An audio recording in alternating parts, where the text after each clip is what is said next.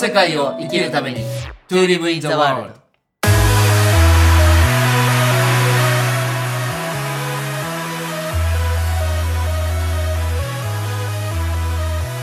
大ちゃんこんにちは。こんにちは、直樹さん。今はぶらり旅の最中だと思うんですけど今日はどこにいるんですか、今日は今は神戸にいますね。えー、今回そうか近畿編ですもんねはい、えー近畿編で、まず京都の南の方、えっと、和塚町っていうね、宇治茶が取れるところで、毎年地域活性の講師をしていて、はい。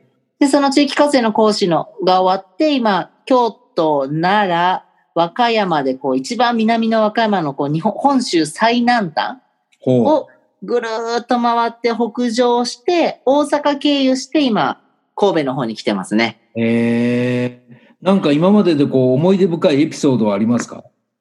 そうですね。今回もまあ神社と源泉かけ流しの温泉、そして自分がどこで暮らしたいかっていうので回ってるんですけど、うん玉木神社がすごく良かったですね。ねえよく聞き話聞きますけどなんか大ちゃんの視点だとどういうふうに印象深かったんですかね？うんとね、やっぱりこう、温泉も神社もそうなんですけど、うんまず自然の力をすごく感じること。その、もともとその土地にあったこの多分木だったり土だったり水だったり空気感みたいなものがあって、はい、で、そこにこうちょこっと人の手がうまく入ることで、うん。ものすごい調和が生まれるんですよね。ほう。うん、あの、私は天地人っていうのをいつも言うのが、今天の時地の利人の輪って言うんですけど、うん。天と地をつなげるのが人の役割だと思ってるんですよ。ほうほ天地をつなげる人の営みっていうのがあって、人工の項ってあるじゃないですか。うはい鉱物のあの人工物の項って工業とか工場の項。あれって、うん。天と地をつなげる人の営み。天が横棒、地も横棒。で、それを縦に貫いてるのが実はあれが人だと思っていて、なるほど、なんかこう人工って聞くとみんななんか嫌なものとか、うん。不自然なものと思いがちなんですけど、はい、本当の人工物ってちゃんと天地を人がつなげている時にできる調和だと思っていて、なるほどだからこう、この玉木神社だったりとか、あの、様々な温泉とかっていうのは、本当に人と自然の調和が素晴らしい場所はいだなっていうふうに思いますね。ああ、じゃあ今まであの九州から始まってね、今神戸にいるってことなんだけど、今までこう、す住ん大ちゃんが住んでもいいなっていう場所ってあったの？住んでもいいな、レベルか。難しいな。まあ、そうだな。えっとね、まだここだっていうところは見つかってなくて、うん。でも面白いんですけど、はい。いるだけで運気が良くなる場所とか、気持ちが上がる場所と、はい。なんかうまくいかないなとか、なんか流れが悪いなとかっていう場所ってやっぱあるんですよ。ああ、なるほどね。ちょっと具体的なね、名前は言えないだろうけど。そうそうなんですよ。うーん。なんですけど、この土地は私波長が合うんだなとか、あ、はいこの土地はちょっと波長が合わないんだなとかは感じますね。はあ、じゃあ今日現在はまだどこがいいとか言えない感じ？そうですね。今んとこまだね、ここだっていうところはハマってないですね。ああ、いや、大ちゃんがど、ここだっていうのがどこなのかちょっと本当気になるよ。わしもね、楽しみです。自分がどこに運ばれていくかね。まあそんなね、日本をこうぐるっとぶらり旅してる大ちゃんなんですけど、はい。今日はなんかね、日本の良さ、はい。日本のいいところっていう話をね、ちょっと大ちゃんとシェアしたいと思っていて、意外とあの、僕たちって、大ちゃんも山口だし、僕はやっぱり名古屋で生まれて、ね、日本にずっと住んでるんだけど、意外と日本の良さって分かってない、僕らも含めてね、分かってない可能性があるじゃないですか。はい。だけどやっぱ外国の方から見ると日本に来たら、こんないいところがいっぱいあるとか、うん。よくまあ、大ちゃんはね、温泉が好きだから温泉好きな外国の方も多いんですけど、うん。なんか日本の良さをね、大ちゃんから見て、なんかいくつか挙げてほしいなと思って今日は。はあ、またなんかこう、深遠なテーマですね。日本の良さか。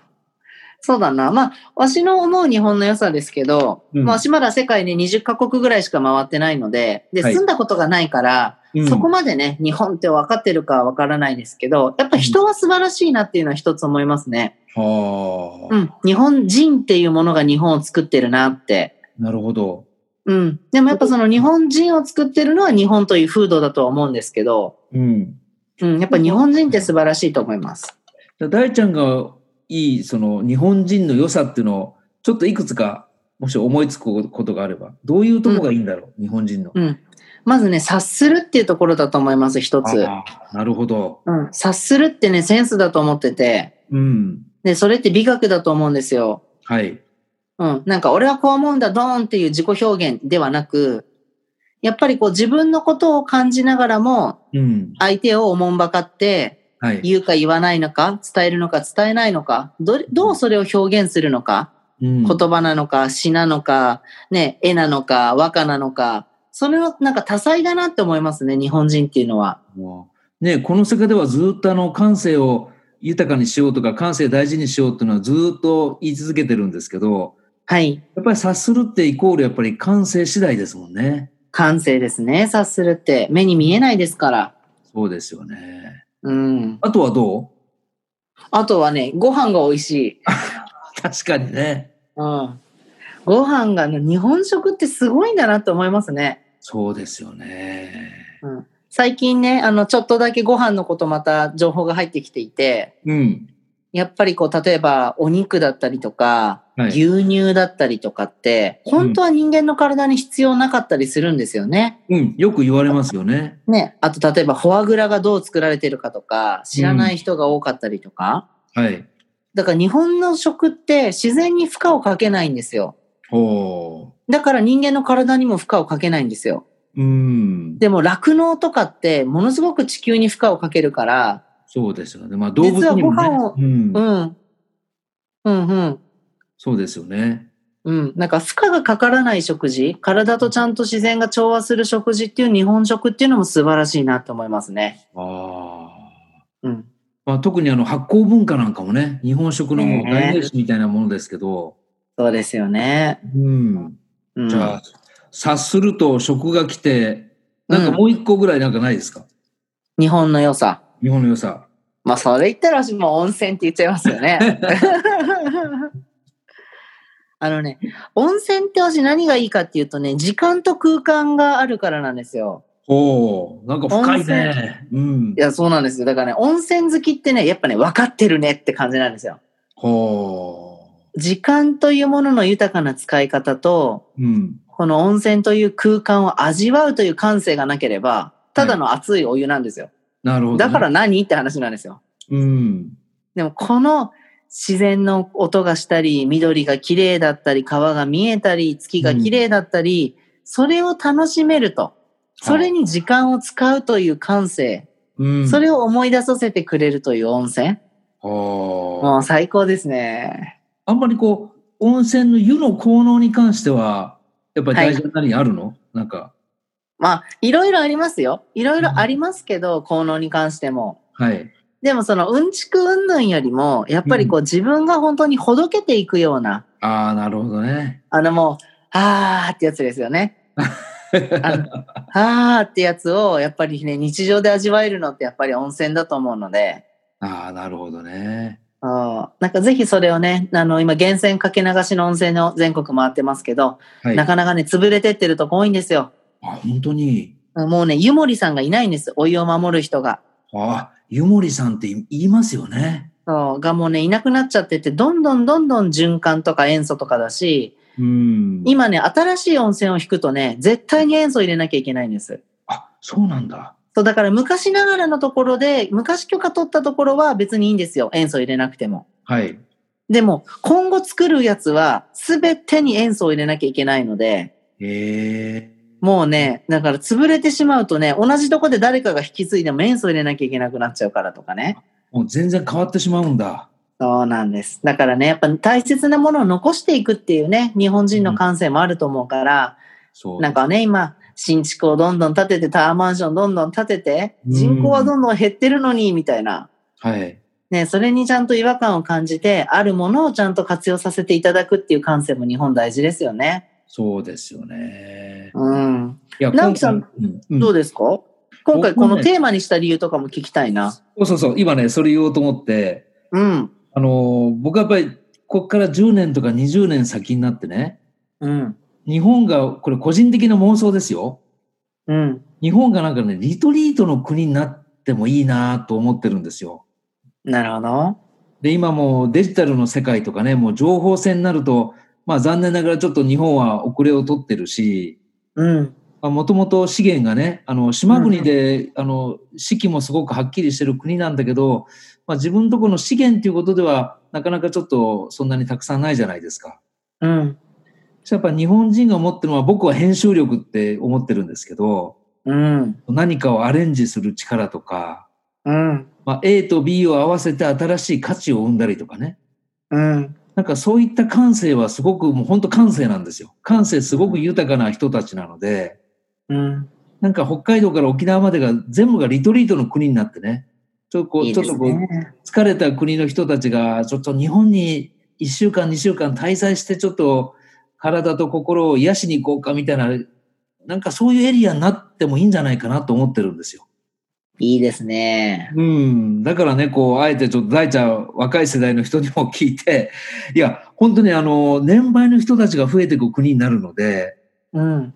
おもてなしなんかもね、すごく豊かな表現できると思うんですよ。うん。で考えると、僕はね、ちょっと編集、いや、日本の良さイコール編集力みたいなところにね、ちょっと大ちゃんと意見合わせられないかなと思って今日このテーマにしました。なるほど。いいですね。うまあ日本人って編集的ですよね、本当に。そうなんですよ。本当ね、発行文化なんかはまさしくそうですし、うん。あと言葉をとっても、まあ中国から漢字を仕入れてね、そこにうんひらがなのをひっつけて、あと和製英語なんかも織り交ぜながら本当にこう豊かな言語にしたりとか、うん。宗教なんかもそうですよね。仏教なんかも本当はインドで起こって、インド、中国を経て日本に来たんですけど、なんか日本独自のなんか宗教文化を作ってるし、うん。そこにまあ神社とかね、仏閣なんかも合わせて、なんかすべてこう、沖縄の言葉で言うとチャンプルーっていうかね、うん。こう混ぜ合わせて新しい価値を生むっていうところでは、多分世界の中でもちょっと類がない国だと思うんですよ。ね、有数でしょうね。そうですよね。うんだから、まあこれ教育にも絡んだ話になっちゃいますけど、今こう幼児教育でね、こう英語、英語、英語って言ってる人もいますけど、うん。日本語の中に、こうリズムの中に僕たちの感性がこう養われていくところがあるので、うん。やっぱり今こそ日本語をもうもう少し豊かにみんな学び直すとか、うん。あとやっぱりリズムですよね。いいですね。多分さっきあの、大ちゃんが温泉の話をしてくれて、こう、時間とね、空間を楽しむみたいな、これもやっぱりなんかリズムとすごく関係してると思うし、うんうん。間ですよね、だから。間。そうう、ん。そう余白みたいなものとかね。うん。まあこれから本当日本は人が減ってきて、どんどんそういう意味では余白もできてくるので、うん。なんかそういうのをね、で、そう考えるとね、ちょっと妄想先走りになっちゃうけど、いいですね。やっぱね、大ちゃんの世代、30代ぐらいが今ぐらいからそういう動きを仕込んでいくと、まあちょうど10年、15年経ったらまあ40代半ばぐらいじゃないですか。はい。なんかね、今ぐらいから仕込み始めてもいいかなと。うん。僕はやたらね、ちょっとこう世代で最近発言ししてしまうとこが多いんですけど、うん。まあその年齢的動向よりも、やっぱりその経験値みたいなのもあると思うんですよ。うん。やっぱりその年月を積み重ねただけの経験を、まあ、それがいい悪いじゃなくて、うん。うん。50代の僕だったらやっぱり50年間のなんか営みをどっかに生かせないかなとか、うん。なんかそう考えるとね、やっぱ大ちゃんたちの世代への期待っていうのが僕はすごく高くて、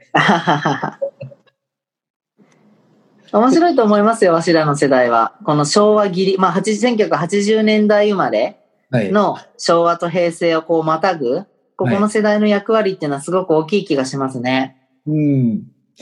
そうそう。だからね、こう、なんか世代で区切るんじゃなくて、世代ごとが自分たちの世代を意識することによって、他の世代とこう、つながっていけると思うんですよね。うんうん。今まではこう、世代っていうとこう、世代ごとに分かれてっていう発想ですけど、うん。そうじゃなくて、あえて認識することで、つながって、まあ、要は一つになっていくみたいな。うん。うん。だから大ちゃん世代が、やっぱり次の仕組み、システムを作っていって、うん。それをやっぱり今の10代たちが引き継いだときに、よりもっと面白いものになってると思うんですよ。うん。そうやってやっぱり10年先、20年先のビジョンを、なんか今ぐらいからね、描いていってもいいのかなと思って今日はそういう日本の良さ、すごくあの、壮大なテーマになっあの、思いを込めながらなんですけど、はい。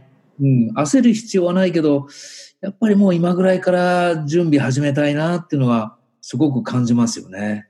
うんうんうん。いいですね。まあもう、このセカなんてまさにその準備の最先端ですよね。そうなんですよ。だから、うん本当にね、あの、時間をかけるとこはかけたいし、やっぱり、あの、かけずにみんなにバッと知ってほしい。まあ、両方ね、こう、兼ね備えていたメディアでいたいなと思うんですけど、まあ、はい大体なんか僕から見てると、すごく編集的な生き方をしてるというか、うんうん。そうそうそう。なんかね、そういう人結構ね、最近身の回りに増えてきたなと思って、いいですね。うん、なんかこう、新しいものを生み出すっていうよりも、なんか今あるものを組み合わせて、新しい価値を作っていく人がすごく増えてる気がして、うん。なんかぶらり旅なんか、まさしくなんかすごく編集力をなんか養うためにやってるように僕には見えてるんですよね。そうですね。あの、私一つ褒められるのが、うんインタビュー上手ですねってよく言われるんですよ。上手だよね。うん、なんかそれは無自覚なんですけど、多分編集する感性の人ってこう、いかにその本質を引き出したり聞き出したりして、うまく伝えていくのかとか、あるんだろうなって思いました。そうですね。なんかね、あの今一瞬聞いてね、話を聞いて思ったんですけど、うん。多分インタビューが上手い人って、例えば30分時間があるとするじゃないですか。はい。インタビュー始まって、こう5分、10分経った時に、うんちゃんと実は30分でどんな話になるのかなっていうのが頭の中にあると思うんですよ。なるほど。だから途中15分ぐらいで脱線したとしても、もう30分の全体像が頭の中に編集されてるから、うん。ちゃんと着地するんですよね。うんふん。うん。だからそういうのをこう、頭の半分、三分の一ぐらいで描きながら、きっと相手の話も引き出していくっていうかね。うん。聞き上手っていうのはもちろん大事な要素でしょうし、うん。やっぱ全体を見る、こう、俯瞰する力みたいなのもね、必要でしょうし。うん。だからね、編集力って考えるといろんなまあ定義がね、多分生まれてくると思うんだけど、はい。大ちゃんはね、うまい。あの、インタビューが。嬉しいです。で、さりげなく自分の思いもね、そこにこう、ポツって入れられるから、うんうん。そうだね。なんかね、大ちゃんにこう、編集のことを僕なんか語っもっと語ってほしい気がするな。ぜひなんかじゃあそれもまたやりましょうね。そうですね。あの、書籍のね、編集者ももちろん編集なんですけど、はい。どうしてもやっぱり本っていうカテゴリーの中での編集に慣れてしまってるので、うん。それをじゃあ地域づくりとかはい。文化づくりに持っていくっていうのはね、なかなかちょっと頭の回路が何人かの編集者と、あの書籍編集者と今年になって結構話をしてるんですけど、うん。ちょっとその辺のね、こう頭の硬さを自戒を込めて言うと、なんか感じますよね、すごく。うん、なるほど。なんか面白いことどんどんしたいですね。そうですよね。だから大ちゃんがインタビューをするように、日本をこう編集していくとどうなるのかなとかね。うん。うん。だからその動きはね、ちょっとやっぱり、もうね、2020年もあと4ヶ月ぐらいですけど、はい。ちょっと来年以降なんかね、あの、なんかそういう動きがあってもいいなっていうか気がするな。やりましょう。なんか編集サミットじゃないけどね。ああ、面白い、面白い。いろんなジャンルの人が集まってきて、こう掛け合わせていくとこうなるんじゃないかっていうか妄想合戦ですよね。はい。うん、そういうのをやってみたいな。やりましょう。なんかシンポジウムみたいなのね、皆さんとできたら面白いですね。そうですよね。うん。というのはね、ちょっともう一声、あの、この話をもうちょっと深めて言うと、はい。僕の中ではね、やっぱり、あの、重くは考えてはいないんだけど、はい。やっぱり2025年問題っていうのがどうしてもこう、引っかかるんですよね。うん、うん、うん。うん、2025年になると、これ何かっていうと、端的に言うとやっぱり60、まあ、後期高齢者の方ですね。65歳以上の方が、やっぱり人口の半分近くになっていって、うん。もう60代以上も入れてしまうと、もう6割ぐらいが、その60代以上の人たちになる国なんですよね。うん。その時にやっぱり医療問題とか福祉とか、あと労働力の問題とか、いろいろこう、今、あの、国がやってる政策なんかはやっぱりネットで見れますので、うん。見ていくとね、やっぱり、ああ、これは結構、あの、ワクワクするんですよ。不謹慎だけど。うん。うん。不謹慎だけど、やっぱり、あ、これはもう、いろいろなやりようがあるだろうから、やっぱりそこを、なんかちょっとターゲットにしたいなっていうのは個人的には思ってるんですよ。はい。だから、あとまあ4年なんですけど、やりましょう。でちょうどね、大阪万博の年でもあるんでね。ああ、そうですか。そうそうそう。ちょうどだから、なんかね、大阪万博って言うともう、僕ら、今から30年前かなあの、うん。そうそう、あ、違う違う違う違う。あの、うん、30年ほど前に、こう、開催された、あ、もっと前か。50年前だ。ごめんなさい。50年前にちょうど大阪万博ってあったんですけど、うん。1975年か。だから、次のね、大阪万博はまたなんか新しい動きがあるし、なんでこんな時時代に万博やるのかなって思うんですけど、うん。何かやっぱり動きがあるような気がするので、はい。もうそれまでになんか日本のいいところをね、こうこの世界でももっといろいろ取り上げたいなと思ってるんですよ。はい。うん。なんかでも、来年ちょっと企画しても面白いかもね。うん。やりましょう、やりましょう。うんちょっと今度ね、またあの、秘密の編集会議があるじゃないですか。はいはいはい。ちょっとあそこのね、素晴らしい編集者と著者の集まりで会議をするので、その時にもまた話しましょそうですよね。これ本当にいろんなジャンルにその編集力を持った人がいるので、う。はい。これはね、面白いかもしれない、本当に。うん。もうエディターサミットですよね。やりましょう、エディターサミット。うん。で、大ちゃんは9月は、あとはどういう動きになってるんですか？えっと、このまま近畿をぐるっと一周したら、はい。一回ですね、えっと、山口県に戻って、あ百姓庵というもう15年以上自給自足をしている暮らしをされている方たちがいて、なんか記事見ましたよ、大ちゃんの。はい。あそこの百姓庵さんに、まあ移住希望者を10人ぐらい、10人いないかな、7、8人ぐらい連れて行って、じゃあ本当に今後山口県でどうやって一緒に動いていくかみたいなのをまたミーティングするっていうのをして、ええで、それが終わったらちょっとまた空いてるので、うんまたすぐ旅に出るか、少し山口でゆっくりするのか、で、まだまだ年内に全部回りたいので、まだ北陸とか中部とか関東とかね、東北とか残ってますから、うん。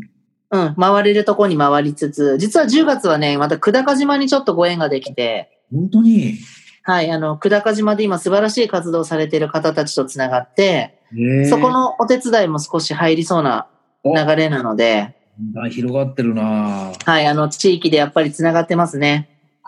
じゃあ、沖縄にいる大ちゃんとつながる可能性もあるね、10月。ああ、もうあります、あります。